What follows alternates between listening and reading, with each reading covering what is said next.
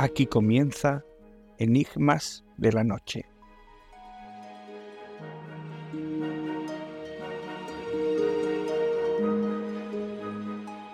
Buenas noches y bienvenidos una vez más, amantes de la historia. Hoy dejamos atrás los enigmas terrenales para alzar la vista hacia los cielos. Abordaremos uno de los cambios más significativos en la historia de cómo medimos el tiempo, la creación del calendario gregoriano. ¿Te has preguntado alguna vez por qué tenemos 365 días en un año o por qué febrero tiene 28 días? La respuesta se encuentra en el pasado, en el año 1582, cuando el Papa Gregorio XIII introdujo una reforma que cambiaría para siempre nuestra concepción del tiempo. Para comprender esto, retrocedamos un poco. En la antigua Roma, el tiempo se medía según el calendario juliano, establecido por Julio César en el 46 a.C. Este calendario tenía 365,25 días en un año, tomando en cuenta el tiempo que tarda la Tierra en dar una vuelta alrededor del Sol.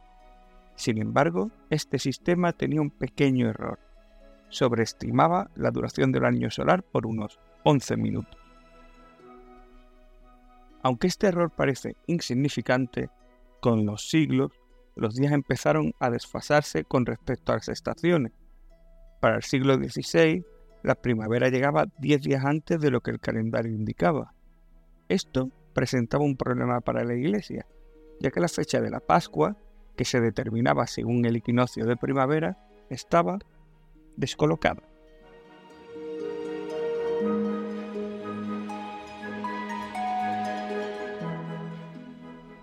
Entra en escena el Papa Gregorio XIII.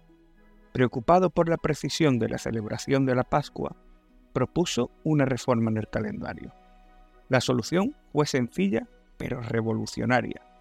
Se eliminaron 10 días del calendario para alinearse con el ciclo solar y se estableció que los años que son divisibles por 100 pero no por 400 serían bisiestos. De esta forma se corrigió el pequeño error del calendario juliano y se creó lo que conocemos hoy como el calendario gregoriano. El cambio no fue instantáneo, ni mucho menos global. Al principio solo los países católicos adoptaron el nuevo sistema. En muchas partes de Europa, especialmente en las regiones protestantes, se resistieron a esta reforma percibida como católica.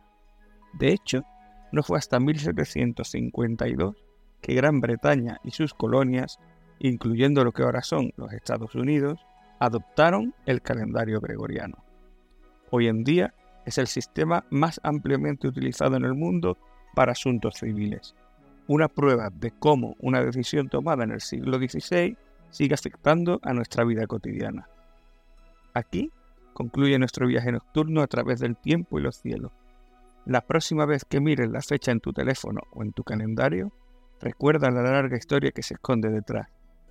Gracias por acompañarnos en Enigmas de la Noche. Hasta la próxima, viajeros del tiempo.